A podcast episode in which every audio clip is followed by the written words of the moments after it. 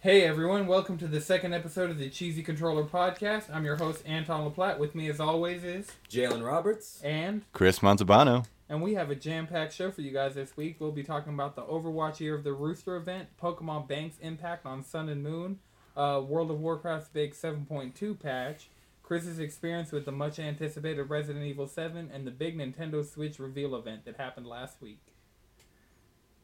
Year of the Rooster is a celebration of Chinese New Year. Chris died. Um, Year of the Rooster is Overwatch's celebration of the Chinese New Year event. Um, a lot of characters got a lot of great epic skins or legendary skins. No, it's epic. No, Apparently, yeah. it's changed around because I was watching a bunch of videos on that.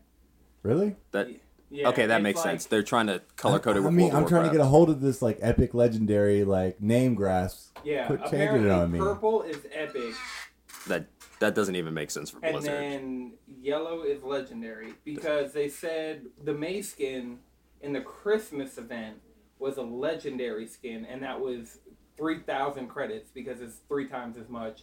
And they were arguing that it would be much more worth the seven fifty asking price of an epic skin. But right, then that was also the skin that people didn't realize her abilities changed on it. right. The fact that when you turn into instead of turning into ice, you turn into a snowman. Still, still a bad skin. Um, Yeah, it was all right.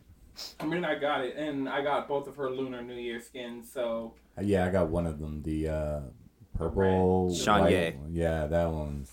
I like that one better than the red. I like the red one the best. I feel like they overuse red and gold on every single skin. It's I mean, Chinese. it makes you, sense, it's Chinese New Year. I like Yeah. the. I just like the like change up on it. So I really like the Junkrat skin because he's like uh, fireworks. I like the Yeah. Tracer skin because that's like the first black Tracer skin since Sporty, which has been my like mainstay since I got the game. right. Um, Bastion skin's really good. Bastion seems to get surprisingly good skins pretty Yeah. consistently. Roadhog skin. was Roadhog skin really is dope. The new one. Yeah, Yeah. the nude Roadhog skin. That's one of the few. I'm only missing Roadhog, Symmetra, D.Va, and Bastion. But I have everybody else's skin. Yeah, I I mean out of all the ones that I I mean I only really have Zenyatta and Symmetras right now. I have. But I have enough three K just to like I was like I will throw down if I cannot get this skin. Right. I You got- hold on to that. D.Va's. I have tracers. I have roadhogs, and I think that's it for me. D.Va, Tracer, Roadhog. Okay, so Let's not sleep guys, on Reinhardt though. Reinhardt I have dope. Reinhardt. I have Yeah. Zenyatta. I have Mei. Both of them. I, yeah. This event's been treating me well, but I've also spent fifty dollars on this event just outright. so that helps my chances. Um, so the new game mode that came out alongside all of these new skins, emotes, voice lines, highlight intros, victory poses. Um, the new game mode that came out is Capture the Rooster, which is Overwatch's version of Capture the Flag, which is something fans have been asking for since the beta. But the the problem they had with implementing it is they thought that having character motion because like certain characters have mobility abilities and a lot of characters don't. So like people like Symmetra and Ana and like well Junkrat has a movement ability, but just characters that don't have a way like a tracer can blink forward three times to a flag, Right. capture the flag and then recall back and be almost a quarter of the way back to your base. Um, so they thought that would be a problem, but what they realized is fans of Overwatch are playing the game for the heroes. Right. So I mean, I've been we played this match together. I made it as a Zenyatta, got a flag, and he floats as slow as possible. Right. So it's not like that. It's that big of a deal. I feel like the same way there was a meta that kind of came up for 3v3 elimination, I feel like there's going to be a small meta for Capture the Rooster. Because Yeah. I There feel is. like. There is. It's Bastion is definitely up there. Symmetra's popular. Yeah. Tracer, Yeah, D.Va, just to Lucio. protect the thing. Torbjorn and Yeah, then Torbjorn. Soldier. Yeah, yeah. Soldier's popular in everything. Yeah, because Soldier hits like a truck. and Yeah. he could sprint forever. Right. Yeah. So, anything else on Lunar New Year? Nah, I mean, a fantastic. Yeah. Yeah. Another Great event, event. Great from event. Blizzard. Good brawl. Like, Yeah, Excited. Blizzard, if they keep doing this, now we have gotten to a cadence where it's like Chinese New Year, Summer Games, um, Halloween. Junkenstein's Revenge, uh, Winter Wonderland. Like we have a solid rotation of seasonal events. Yeah. And if I'm going to be spending this much money every single time they do one, I'm going to need Blizzard to slow it down. We don't need one every month. We don't Yeah. need a Right. Valentine's Like- They Day. they Give already me- said they weren't doing quarter. it. They already said they weren't doing a Valentine's Day one. Okay, that's great. That's because good. Valentine's Day is always where people lose me. Destiny lost me on Valentine's Day. I don't know why Destiny would even bother. Because that was the wasn't that when the referral thing started or was that after? Because I, that was feel like okay, because I thought they timed it with the referral. Because No, okay, it was just a doubles event. And Oh, but okay. You'd get a bonus by playing with the same person. So it was like okay, um, Crimson Doubles was that game mode, but everything was looked like chocolate and Valentine's and That's- pink. And that's not what I want out of Destiny. I Right. want badass, desolate armor, Just like explosions everywhere. Right. just looking like I'm taking. I want that. I don't want to look like I fell And into of that, a Cupid's shot it. asshole. right. the better way to put it. All right, so up next, um, speaking of updates, we have Pokemon Bank just got an update to, to support Pokemon Sun and Moon, and I believe the eShop versions of Red, Blue, and Yellow, but I'm not 100% sure yet. But I have seen some articles about MissingNo finding yeah, I saw into. that. I haven't Well, watched anything yet. Well, okay, so the thing with uh, MissingNo is people have like transferred it from red and blue and put it into sun and moon, but the only thing that it does doesn't go into your game. It will trade over to the next Pokemon on its left and permanently change its name. So, like if you had a Tentacool next to a Squirtle, that Tentacool will be named Squirtle, and what and that Squirtle will be named MissingNo until you like give it a nickname or whatever. So, MissingNo won't come into your game. okay. It's that makes pretty sense. much pointless. So are they? There's no way to use the actual Game Boy versions of Red and Blue. yeah, yeah, to connect all the way to 3DS. The oldest game, the farthest you can go back with every all the tools we have right now is uh, Ruby, Sapphire, Emerald, Fire Red, Leaf Green. Like So the those- advanced versions, yeah, Right, right, because right. you can transfer those Pokemon up to like Diamond, Pearl, and then Gold, Soul Silver, and then up even further to like Black and White and Black White, Black Two, White Two, and then up to uh, X Y. Well, into Pokemon Bank, Bank, at that point. yeah. And then Pokemon Bank, you can take them into Sun and Moon. right. So, um, I posed an ethical question to you guys uh, in our first take of this episode of should I steamroll the rest of Pokemon Sun because I'm about as far as I can tell because I have the guidebook but I'm not going any farther than I a page behind where I actually am in the game just to avoid spoilers. So I can go back and get any items that I feel like I need to get out of that last area Right. or catch any Pokemon that I feel like I want, but I won't be spoiled on because a lot of things have come out of the blue at points in that game in a way that has made me appreciate that game more than I've appreciated Pokemon games in the past. Right.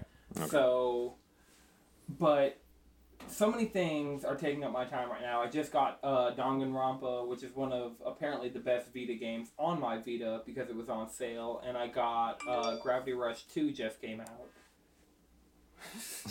you guys always throw me off. I'll like I'll hear something happen, and I'm like, okay, I got this, we're going, and then you guys' faces will just completely break me every single time. But yeah, so I just Apologize to the Danganronpa audience.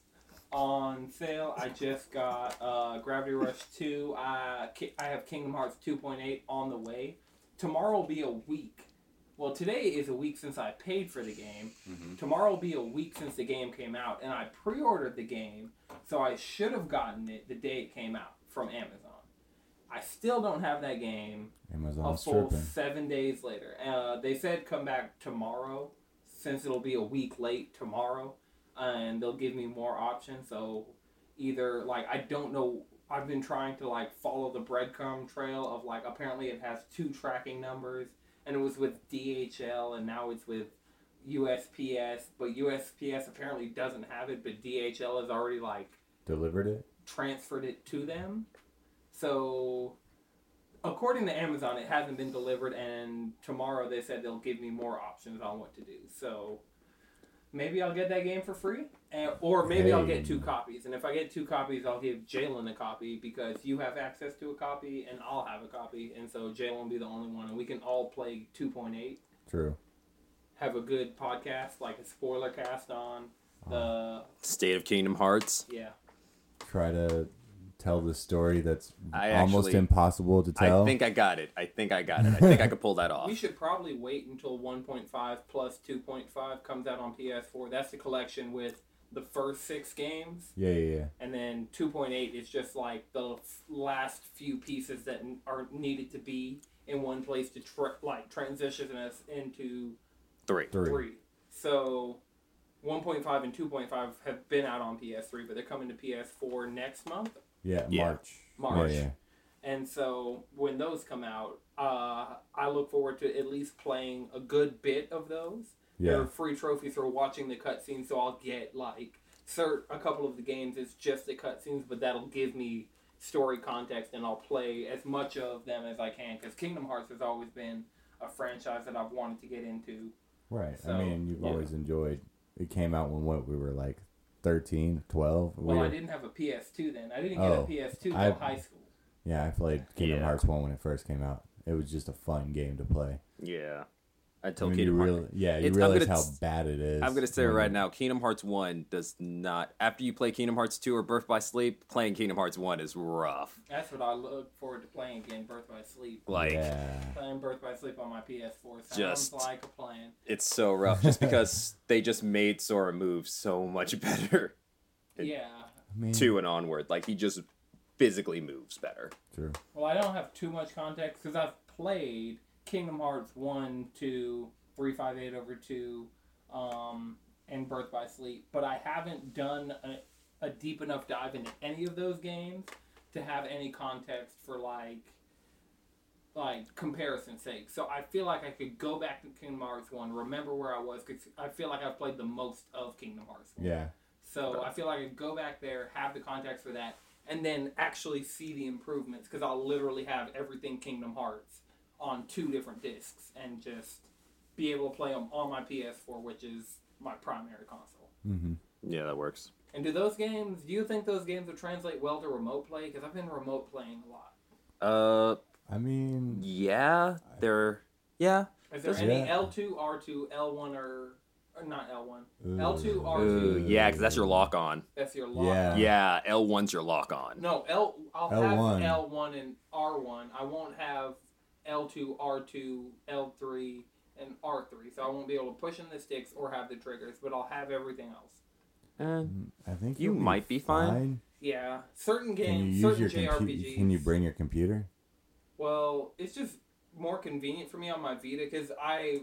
It's easier for me to transport around my PS4 than my computer. So if Yeah. I'm going to be playing on a controller, I'm going to be playing on a controller. Right. But for as far as taking my Vita or playing it, like sharing my TV with my girlfriend, like I will play things on my Vita. Like it's great for JRPGs. yeah. So and then also like games that were previously on mobile. So Lara Croft Go runs worse on Vita, but if I'm running it on my PS4 and I'm remote playing it on my Vita, still the same deal. But just It like just- It's gonna play better. yeah, it's just gonna run better, less loading Right. time. all right. So we got kind of far away from Pokemon Bank. Um, yeah, you were trying to beg the question of whether you should run through it with your bringing all your Pokemon in from. yeah, because I've definitely imported some like all, most of the legendaries from the events for the twentieth anniversary, and then I have level hundreds from um, like old Pokemon games because I feel like when Pokemon Bank first came out, I was really trying to get all of my Pokemon into Bank just so I'd know what I'd have going into Sun and Moon. And then when I found out Sun and Moon wasn't going to have it initially, I was like, that's actually kind of good, so I can experience these games. Yeah. Um, so I think I'm going to finish. You guys convinced me to finish Sun's story. Yeah. yeah. Finish Sun's story Finish and then just story, roll Like Moon. get the whole experience. Don't ruin it. Yeah. and just face roll Moon and have fun Yeah, with yeah, it. because I got them both. So, Right. and I haven't even touched Moon. Like it hasn't even been in my 3DS yet. So, we'll do that. All right. Um, keeping with our theme, this episode of updates. Um, Jalen, uh, World of Warcraft just had its big 7.2 patch? Uh, not yet. Uh, they're going down for maintenance tomorrow, which is usually the maintenance before a patch, and seven point two is a lot. Uh, f- for PVE, so in case you just would rather work with people than beat the snot out of them, we got a new raid with ten new bosses called the Tomb of Sargeras. So this is like the big Legion plot raid that we got here. Like this is like a lot of the plot that's been leading up to at this point. We get uh, a new dungeon called the Cathedral of Eternal Night. You know, little five man fun.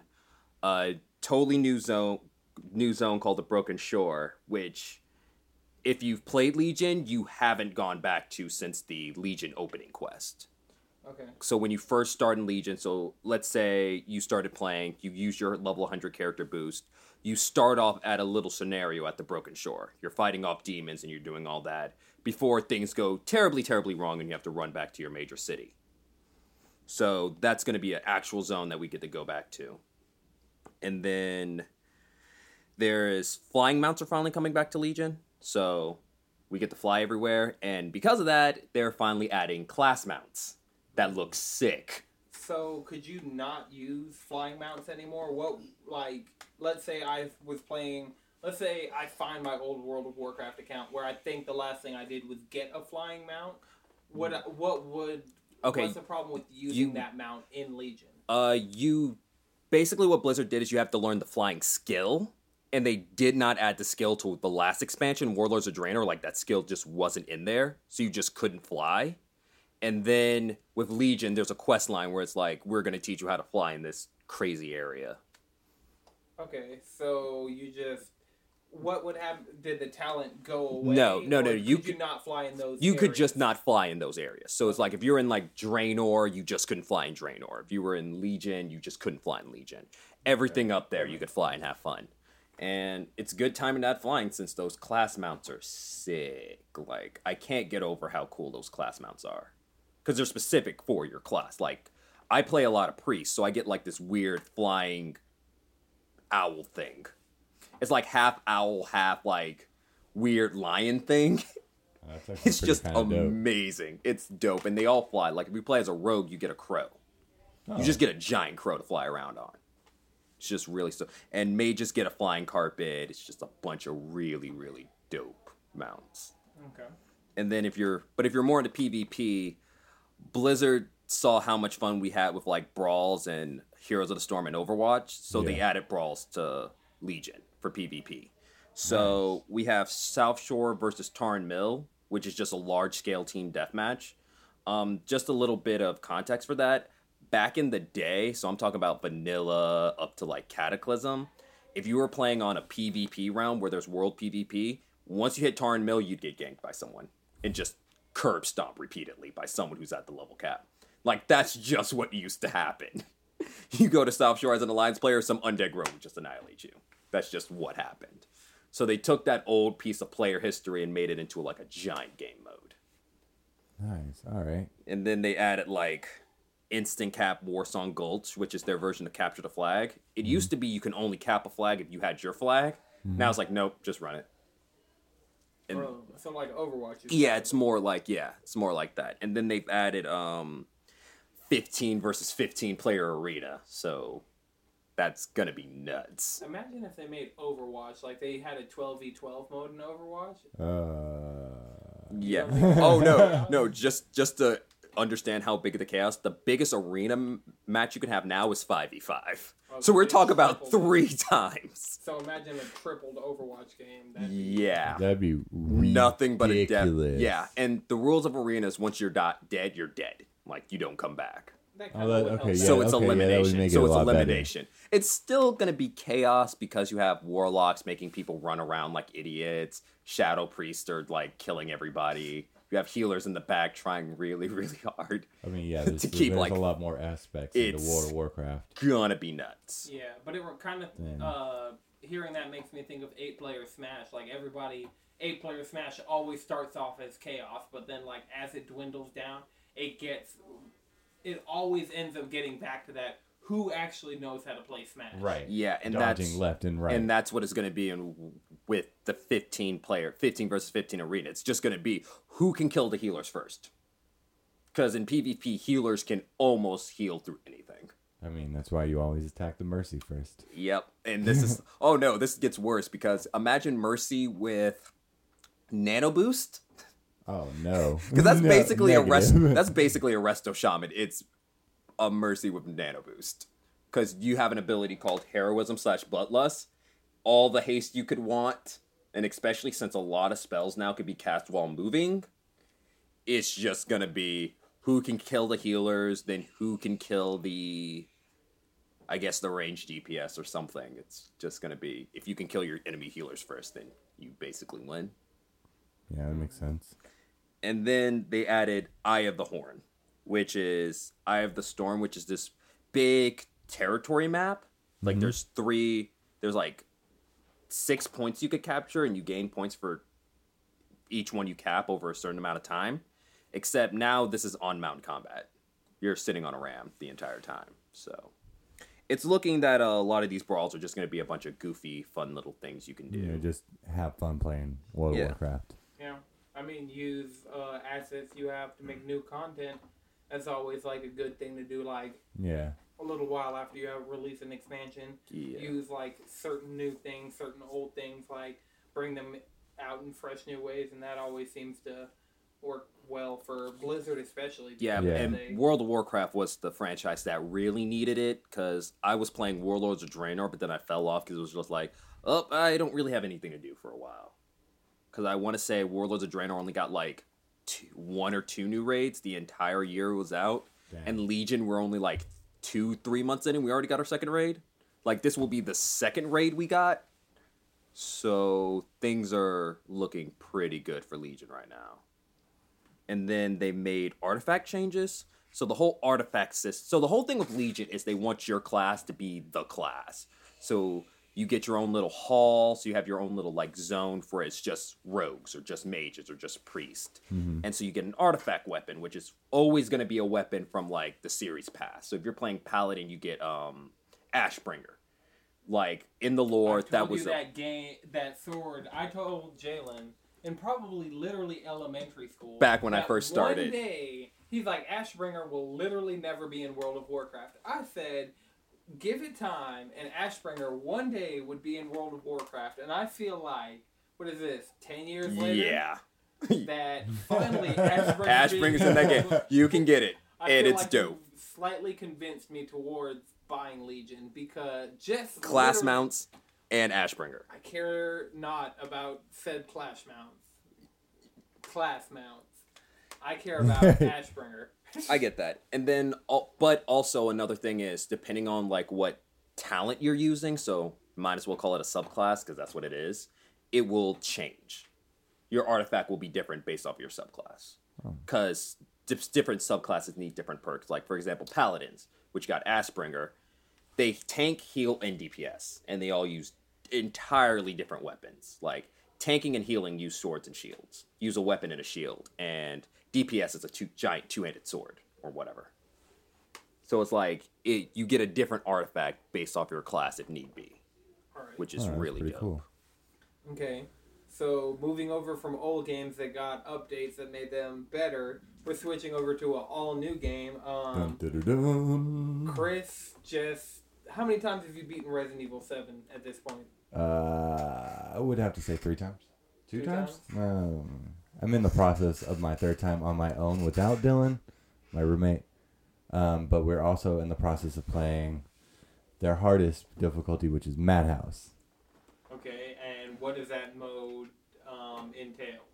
That mode, okay, so in regular gameplay, you can pretty much get away if you get caught from like any of the family members. Really, only Jack is the one who's like following you around the entire time, but you can pretty much get away and hide. Madhouse, if you get caught, he's going to be able to outrun you in any scenario, and you have a two hit limit, and you're dead. Resident Evil 7 on VR. Maybe after my third run through it without VR, I would be able to, since I can anticipate everything. But this game is legitimately scary. It's like as if like Kojima went to Capcom after getting fired and said, "This is PT, do this," and then Capcom was like, "Cool," then threw their own Resident Evil spin on it. It's so good, and I don't want to give anything away, but so in Resident Evil Seven, you're playing as a guy named Ethan, and you're trying to save your girlfriend who has apparently been gone for three years, and you can't move on. All right, James Sunderland 2.0. I'm ready for this. Right.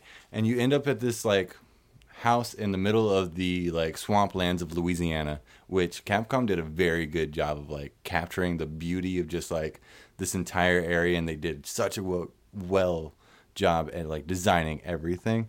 Just wanted to shout out to that. All right. And um just like the suspense that you're having this like of the game of you're you're trying to go around this house and finding all these items which they actually brought back like you have to find keys. So it's kind of like the first couple of games where you have to find certain keys to get through certain doors Yeah. which they didn't have in like 5 and 6 so they're going back to their roots but you're also having this like giant dude or like one of the other people of the family like chase you around this house to make you like rush yourself. So you're probably going to miss everything. Okay, so um, you're making it sound like a mix between the original two Resident Evils, which were basically adventure games with a shooter wrapper around them. So like point and click adventure games like the LucasArts games or Double Fine games. You're making it sound like Resident Evil 1 and 2, but then you're making it sound like they have the Nemesis from 3.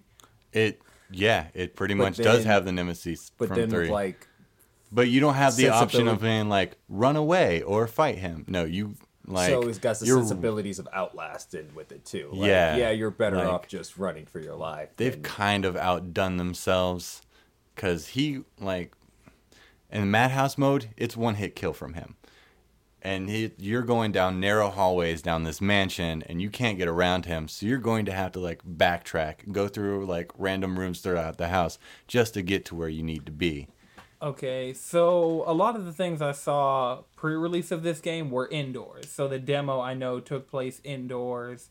I know everything that I've seen has been indoors. But you're saying they ta- tackled the atmosphere of um, Louisiana. so you go. yeah there are certain parts once you like you go out into the back of the mansion and there's a part of the mansion where it's like there's like a little lake house that's like and that's where you will fight the next boss you would go after that one and it'll be like the lake house so you'll have the marshlands and you'll have like there's trailers and you have to like go through that sort of environment it's not necessarily it's mostly 99% inside but you do get to see like the outside world Okay, because I know horror is a lot harder to do outdoors. Like it, if it's swampland, like I'm sure there'll be trees, and it's probably at nighttime. Yeah, it's yeah. A horror game, but I know it's just in general harder to do horror in outdoor settings than indoor settings in movies, video games, anything. yeah yeah I did like the fact that the demo was in the middle of the day though.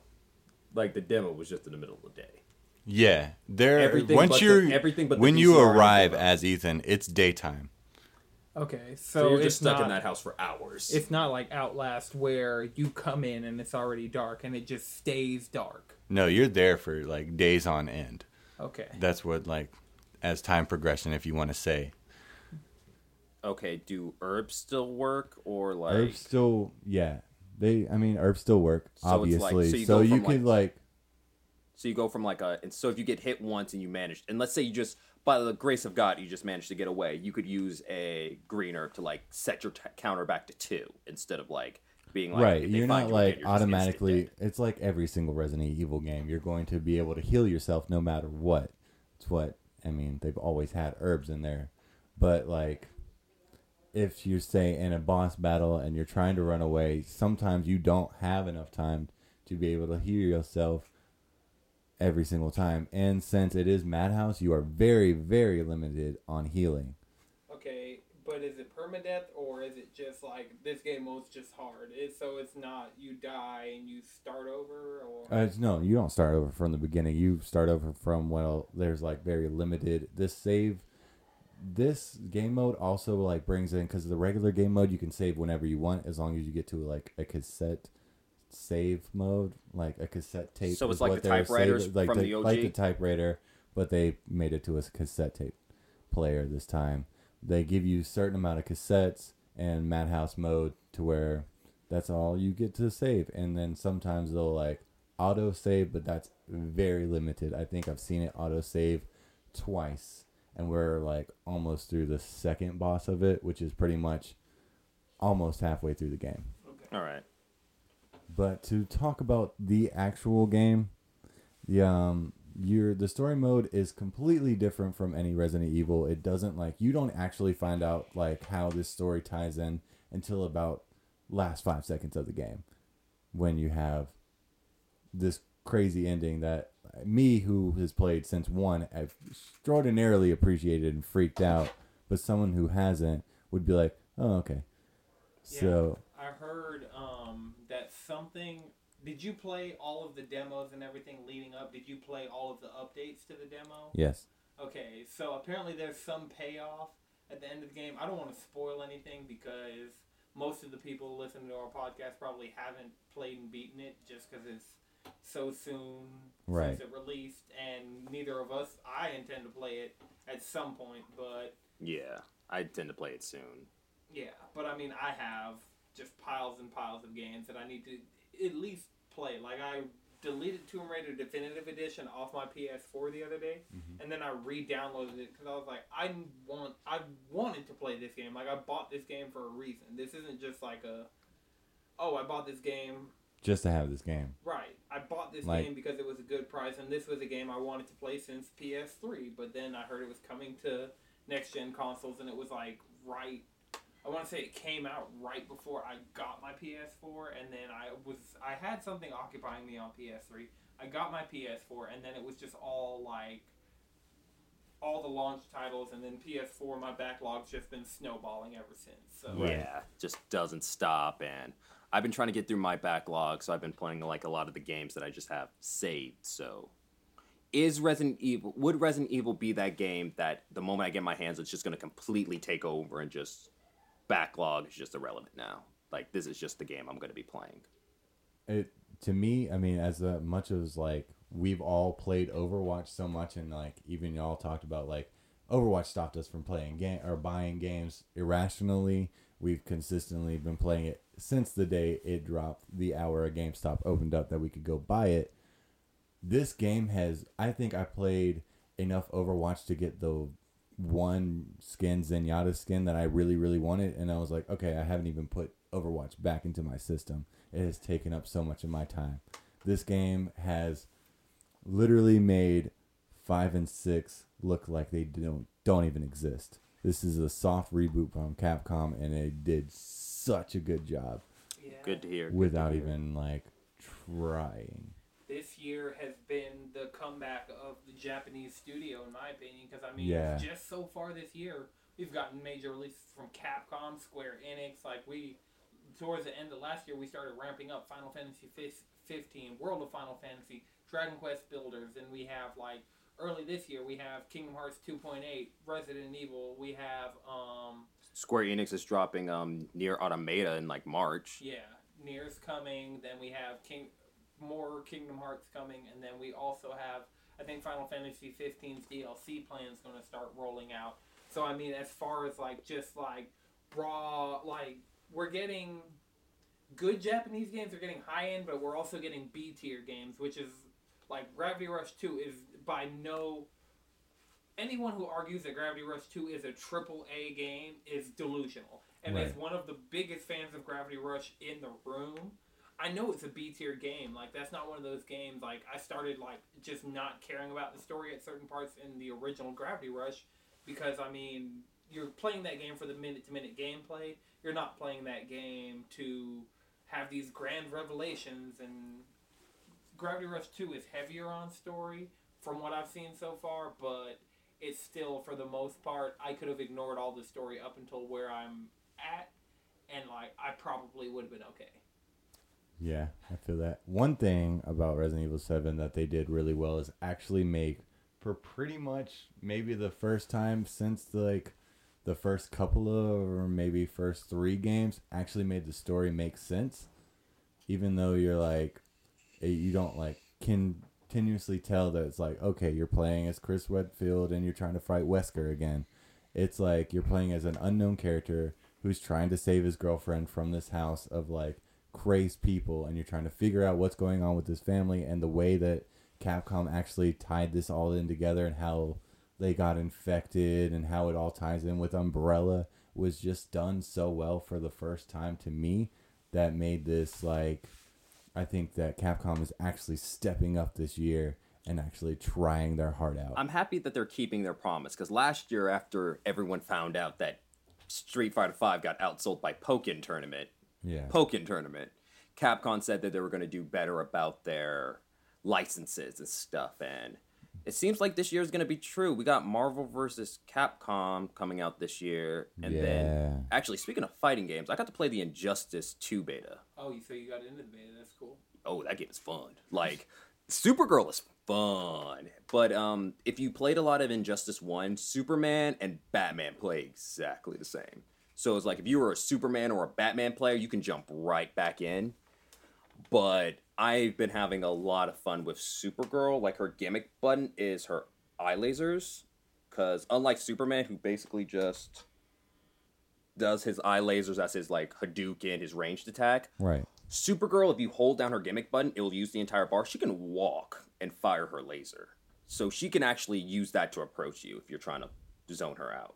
Nice. Is that beta still up for grabs? Can you go It's- download that now? Uh, not yet. I was lucky enough. This is probably the third Warner Brothers beta I've managed to get into. mm-hmm. So I got lucky that I got into it a little early, but they're still rolling out more people into it. So it's probably gonna be a minute. Yeah, I feel like if you really tried to get the beta, you could get in because that's usually how it is. The only beta that I've wanted to play that I didn't get to play since this generation has started has been the beta for um, Mirror's Edge Catalyst.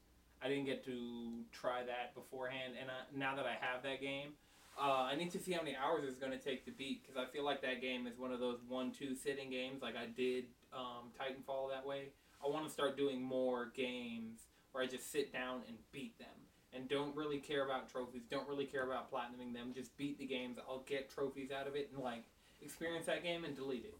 Right. Like I deleted Gravity Rush 1 off of my PS4 th- because I couldn't download the new Let It Die update.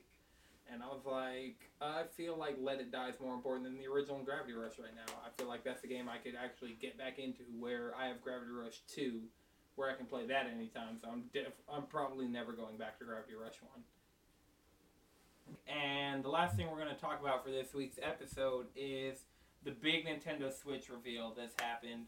And I feel like at this point we've all had enough time to digest all the information and all of the sm- smaller announcements about more like launch title games and things to convince us. Um, well, to start off, are any of us planning on getting the Switch within the first month? Because I think pre orders are gone for now, and I'm not sure if we're going to get another wave of pre orders before March, because we have one more month till the launch. So. I'm gonna go with no, cause just because the next three months, just game wise of stuff that I just want to play on my PlayStation alone is huge. This uh, February is Horizon. March is Mass Effect and Nier Automata. Feb April April is Persona Five. And that's the game I've been waiting multi- like a solid couple of years for. It's like Not I can't. I can't pretend like I'm going to spend the money on this console when there's at least one game that I want a month at minimum. Right, I could spend the amount of money I'd spend on a Switch and Breath of the Wild, and well, I think I'd probably just get a Switch and Breath of the Wild, and I'd probably get Snipperclips because that seems pretty good. I wouldn't get anything like One Two Switch, um, and the launch lineup is terrible. Like it's like eight games strong, which is completely bad compared to how PS4 and Xbox One and PS, PS3 and Xbox 360, like all of these consoles have had like 20 plus launch titles. And But they weren't really good launch titles. but I mean, we'd still And one- also, we don't have we have one good game looking like it's coming out at launch, and that is Breath of the Wild. And then it looks like we won't have anything else good until Splatoon 2, and then we won't have anything else decent until Mario Odyssey. Yeah, that's why I, I personally just don't believe in buying a console the first like six months to I a mean- year it came out. Like I didn't buy my PS4 until what a year afterwards. Got mine a week later. Yeah, I I waited a year for it because I just want a good library of games that I want, True. and then I also mean- let them get whatever bugs that show up the first couple of months get ironed out. Yeah, there's a extraordinarily way too many games that I want for my PS4 that I think I would have more time spending on and enjoying my And not just- summer than just dropping 360 and not bucks. just that, but also I'm happy I didn't get the first iteration of the PS4. Like at this time, yours is only a year older than mine, and isn't yours like on its last leg? I feel like it's been bouncing back more now that I've been cleaning it more regularly. I feel like it's not as like jet engine at times, but also now I feel like I don't know if this is just my imagination and like the load times have always been this long or I feel like my PS4 is slowing down. See, and mine is just chugging along fine. Haven't noticed a thing. I just I mean, I yeah, dusted I just got every mine once- a year ago, so yeah, it's one of those like I his is only a year older than mine on its last leg. I Right. and he bought his when it came out. And that's why I don't believe in buying the first version of anything, really. Except for like a game because patches are a thing. right. That can be fixed. And I mean, I could spend the entire asking price of a Switch on just PS4 games. And to me, even the games that I look appealing to me on the Switch, um, Breath of the Wild, Splatoon 2, I can play Splatoon 1 and Breath of the Wild on my Wii U and be perfectly fine. And I could probably buy a gamepad. They're looking like they're coming down in price. Again, because it seems like more people are selling their Wii U's to get money for a Switch. So last time we recorded uh, Wii U gamepads alone were going for three hundred dollars, which is the same price as the Switch on launch. And my Wii U has a broken gamepad that I've tried to get repaired. No, I didn't try and get it repaired yet. I tried and get a replacement, and then I got a, the replacement, and the replacement was broken. So I sent it back and gave up temporarily because PS4 games ha- started happening again. And I think that was around the time that uh, No Man's Sky was coming out, and I thought that I would legitimately get into that game. I legitimately Back when we all it. thought that game was going to be really good. I mean, it's passable. It's not really bad. Most people make it seem really bad. I think we talked about this on the last episode, though, so we're not gonna talk about no and No Man's Sky is not gonna be our running topic. Um, It doesn't deserve it. It doesn't. Um, but so Nintendo's event, none of us are buying it on launch. No. Um, anybody think they're getting it for holiday? Mm, I might. That might be the time, but I'd probably just end up waiting till like summer of next year, honestly. It depends. I mean, the Scorpio is set to a launch on holiday, and that's something I'm ready to hear more about the specs on the Scorpio and what Xboxes might have to offer. Yeah. I feel um, like I mean, as a PC guy myself, the Scorpio doesn't appeal to me just because a lot of the last the last couple of like really major Xbox games have been for Windows. Oh, so yeah, it's like everything going forward is yeah, so all it's one of, AAA. so it's one of those why buy a Scorpio when I could just have a really good PC which would just be better for me in general. Well, yeah, as a consumer, they're probably not going after you. As Yeah. a PC gamer, there are people who are like, I specifically play consoles because I feel like more comfortable playing games on consoles. Yeah, I'd th- I'd pr- I'd quicker buy a Scorpio than go and invest in a gaming PC. But I feel Right. like I want to get a PS4 Pro in April. The next couple of months, get a PS4 Pro. Uh, get that up to a two terabyte hybrid drive because now hybrid drives are within the price range that it's not crazy to want one. Yeah. Um, so that'll ha- speed up my console because of the SSD partition, and then I'll have the added horsepower of the Pro. So I feel like that will last me like another three years, probably, hopefully. Well, I mean, I, I'd hope so, spending that much money. Yeah, but remember, a console. console generation, other than the PS3 Xbox generation, they're only about four years. Like that generation was just really, really long. I mean, if I buy Well, a okay. PS4 I mean, the Pro came out in November, what, or um, October, November of Yeah. last year, so it's not even a year old yet. So yeah, easily would last four years. Yeah, well, even if to combat the Scorpio, let's say the Scorpio comes out and it feels like the next generation of Xbox and makes the Pro look like a piece of garbage. Right. Let's say that does happen. I'd get my PS4 Pro and I'd happily, if Sony announced the PlayStation 5 or the PS, like an actual competitor or like successor, the competitor to Scorpio or a successor to the PS4, I'd be happy to buy it next year. As long as which PlayStation seems to be getting right, and Xbox, everybody seems to be proofing themselves for the next uh, generational console shift by like let. I think everything will be backwards compatible because everything is x86 architecture. It's no more problems of like, oh well, you can't play PS3 games because those require a cell processor, and we're not going to put those in PlayStation 4s just because it doesn't Right. make any sense.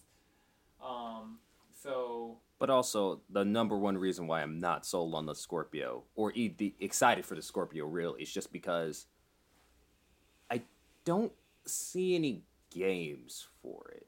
Like, I don't see like how I to me a console is supposed to is supposed to be sell me a console by showing me the games. And that's the reason why I've never been excited for Xbox for a while because it's just one of those I never felt like they had the games for that. And I get that first party games are just going down. Like studios aren't doing them as much anymore because it hurts your numbers. You're like you're going to get more numbers going for a going for multi-platform than you would have as an exclusive. But still, I don't see like actual games for the Xbox that I would want. Yeah, as At all. far as exclusives go, I mean, Nintendo has the strongest ex- library of exclusives, but I mean, yeah. if you don't care about exclusives this generation, it makes more sense to go with PlayStation because that console will run your games better typically. So if you're going third party and you don't have a PC and you're playing, let's say you played Battlefront and Destiny and Call of Duty and all of these games like this, it'd be better to play on PlayStation because A, they're going to run better, and B, a lot of those games had exclusive content on PlayStation or early access to content. Speaking of that, that's the new exclusive now. It's more about getting early content. It's not about the game itself because studios need to make that money. Right. EA and Activision won't let you get their game as an exclusive, but they will let you get exclusive DLC. Or get DLC early, like And That's- that's the way to because they Call of Duty everybody who has an Xbox One is still probably on the Call of Duty bandwagon. I Um, mean, yeah, that's what's been happening since Xbox 360. but Everyone on I know. 360 Activision would put out the packs 30 days early on Xbox and I remember as playing Call of Duty on PS3 being a that guy that it sucked, but like now people on Xbox One, everybody I talked to as the Xbox One who were Call of Duty players, um, a lot of them want to switch to PS4 or would switch to PS4 just because Call of Duty now is 30 days early on PlayStation. And the Pro League is going on right now or just ended or something and that is being done entirely on PlayStation 4. So to have competitive gaming that is catering to everything's catering to PlayStation 4 now. Evo's catering to PlayStation 4. I mean, That's but also- that's just like right now. But I also mean, the thing with Evo is remember Street Fighter Five is basically a PS4 c- exclusive. It's on PC, but just for the way it runs, it's a PS4 exclusive. So Yeah, and most of the PlayStation has always been better about supporting fighting games than Xbox. And I don't even think Killer Instinct is on the Evo. No, Killer Instinct is very popular in Evo. Well, this year, uh, the roster was announced. Actually, I should have it on my phone. But the roster of games for Evo were announced, and I guess we could add this as part of the podcast. Um, but I believe all of the games you can run them on a PS4 except for Smash. Um, so we have Tekken 7, Street Fighter 5, Smash Bros. Wii U, Guilty Gear Xrd 2, uh, King of Fighters 14, Injustice 2, Blaze Blue. I can't even read that. Central subtitle. Fiction. You sure that's It's Central Fiction. It's the new version. okay? They just then- used that at uh Frosty Faustings the last like it's the winter fighting game tournament for the off season. Okay, and then rounding it out, they have Melee, and then they have Uh, so those are the first eight games they've announced, and there's a ninth game that the community's going to vote on. which is probably going to be Killer Instinct. I really hope it's Skullgirls, just because uh, competitive, seeing really high level fighting game players play Skullgirls would be extremely interesting. Or, or the only other game I could see taking that spot, if which I don't expect because I don't see uh Marvel vs. Capcom coming out before Evo, which is in like July. I mean, Marvel vs. July Capcom 3 through did come to PS4. Yeah, but I don't see that's Marvel vs. Capcom 3 has an audience, but uh, most of their like really big dogs like Justin Wong, Jay Wong's like he's some Street Fighter 5 player. He plays Street Fighter now. Like a lot of them have moved over to Street Fighter. Like even like the big MKX players have moved on to Street Fighter. Well, But with Injustice 2 coming out, a lot of them are going to be moving back to that. Like Yeah, so this I feel like this list um, really helps show like the range of this really has something for everybody who plays fighting games. So if you're a 3D fighting fan, you're playing Tekken 7. If you like the 2D like traditional arcade quarter circle, Mm-hmm. you have Street Fighter 5. If you want the anime fighter, you have BlazBlue. Like well, that's your Blaze anime. Blue and Guilty Gear, I've heard arguments that those should be the two most popular fighting game They should be, but they're not. They deserve it. They just they just as someone who's played both, like I played a fair amount of BlazBlue, I've played a fair amount of Guilty Gear through my life. They are some of the best fighting games I ever played, but it's one of those